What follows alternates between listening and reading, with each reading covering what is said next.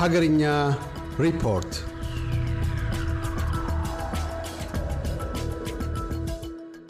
Ye Amara Kilil Jiga Yoshaba Jijin Amrola Kinet Balamo Chokanasat. ለአስራ አምስተኛ ጊዜ ተካሄደው የአማራ ክልል የባህልና ኪነ ጥበብ ፌስቲቫል ለድምጻዊት ጅጋየው ሽባባው ጂጂ ለጌትነት እናውና ለአበበ ብርሃኔ የውቅና ሽልማት ሰጥቷል። ገና በልጅነት ዘመኗ ጀምሮ ስለ ሀገርና ስለ ሀገር ፍቅር በማቀንቀን በብዙዎች ልብ ውስጥ የገባቸው ጅጋየው ሽባባው ላደረገችው አስተዋጽኦ ነው ሽልማቱ የተበረከተላት።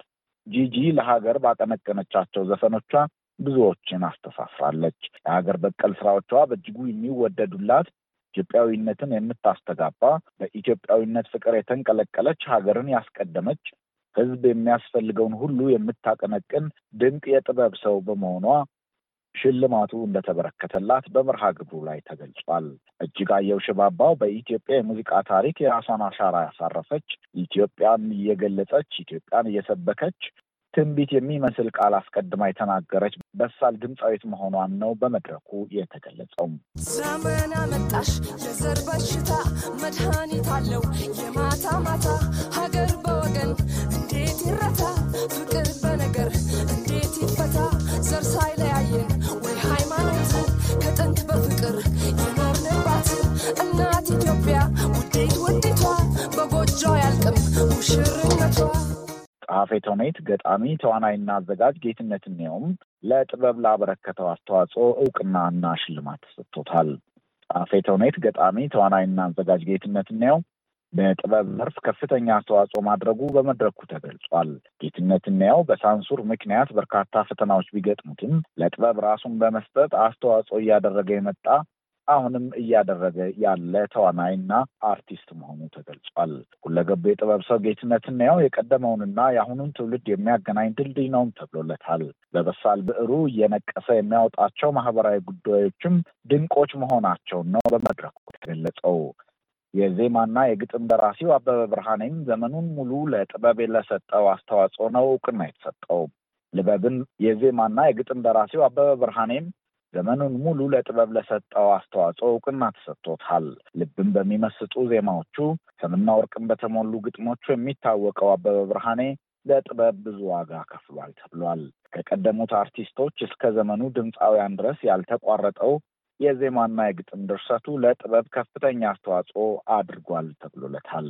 አበበ ባልተቋረጠው ጥበቡ የኢትዮጵያ ሙዚቃ ከፍ እንዲል አድርጓል ተብሏል። አበበ ብርሃኔ ለሀገር ጥሪ በሙያው ቀዳሚ መሆኑን ተነግሮለታል። የአማራ ክልል ርዕሰ መስተዳድር ዶክተር ለቃ አልከፋለ ለተሸላሚዎቹ የውቅና ሽልማቱን ሰጥተዋል።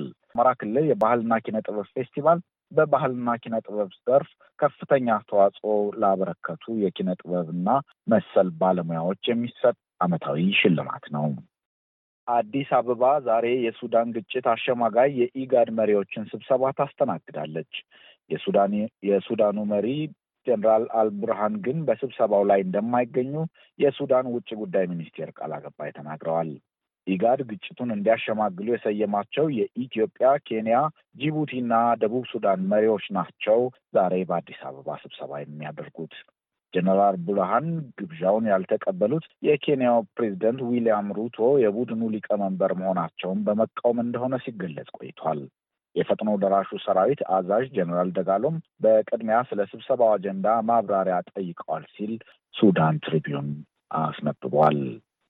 የህዳሴ ግድብ ሙሌት እስከ መስከረም መጀመሪያ ድረስ እንደማይከናወን ጠቅላይ ሚኒስትር አብይ አህመድ ተናገሩ።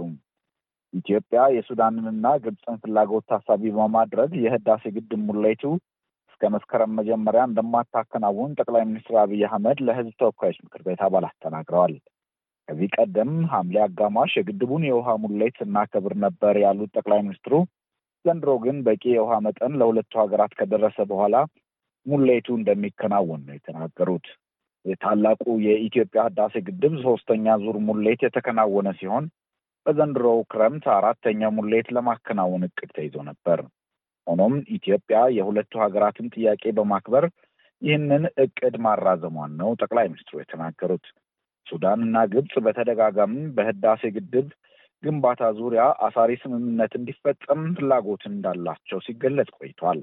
በተለይም ግብጽ ለአፍሪካ ህብረት ለአረብ ሊግ ለተባበሩት መንግስታት ድርጅትና ለሃያላኑ ምዕራባውያን ሀገራት በተደጋጋሚ ከግድቡ ጋር በተያያዘ አቤቱታዋን ታሰማ እንደነበር ይታወቃል። እያደመጡ የነበረው የኤስቢኤስ አማርኛ ፕሮግራም ነበር። የፕሮግራሙን ቀጥታ ስርጭት ሰኞና አርብ ምሽቶች ያድምጡ። እንዲሁም ድረገጻችንን በመጎብኘት ኦን ዲማንድ እና በኤስቢኤስ ራዲዮ ሞባይል አፕ ማድመጥ ይችላሉ። ድረገጻችንን sbs.com.au/amharican ይጎብኙ።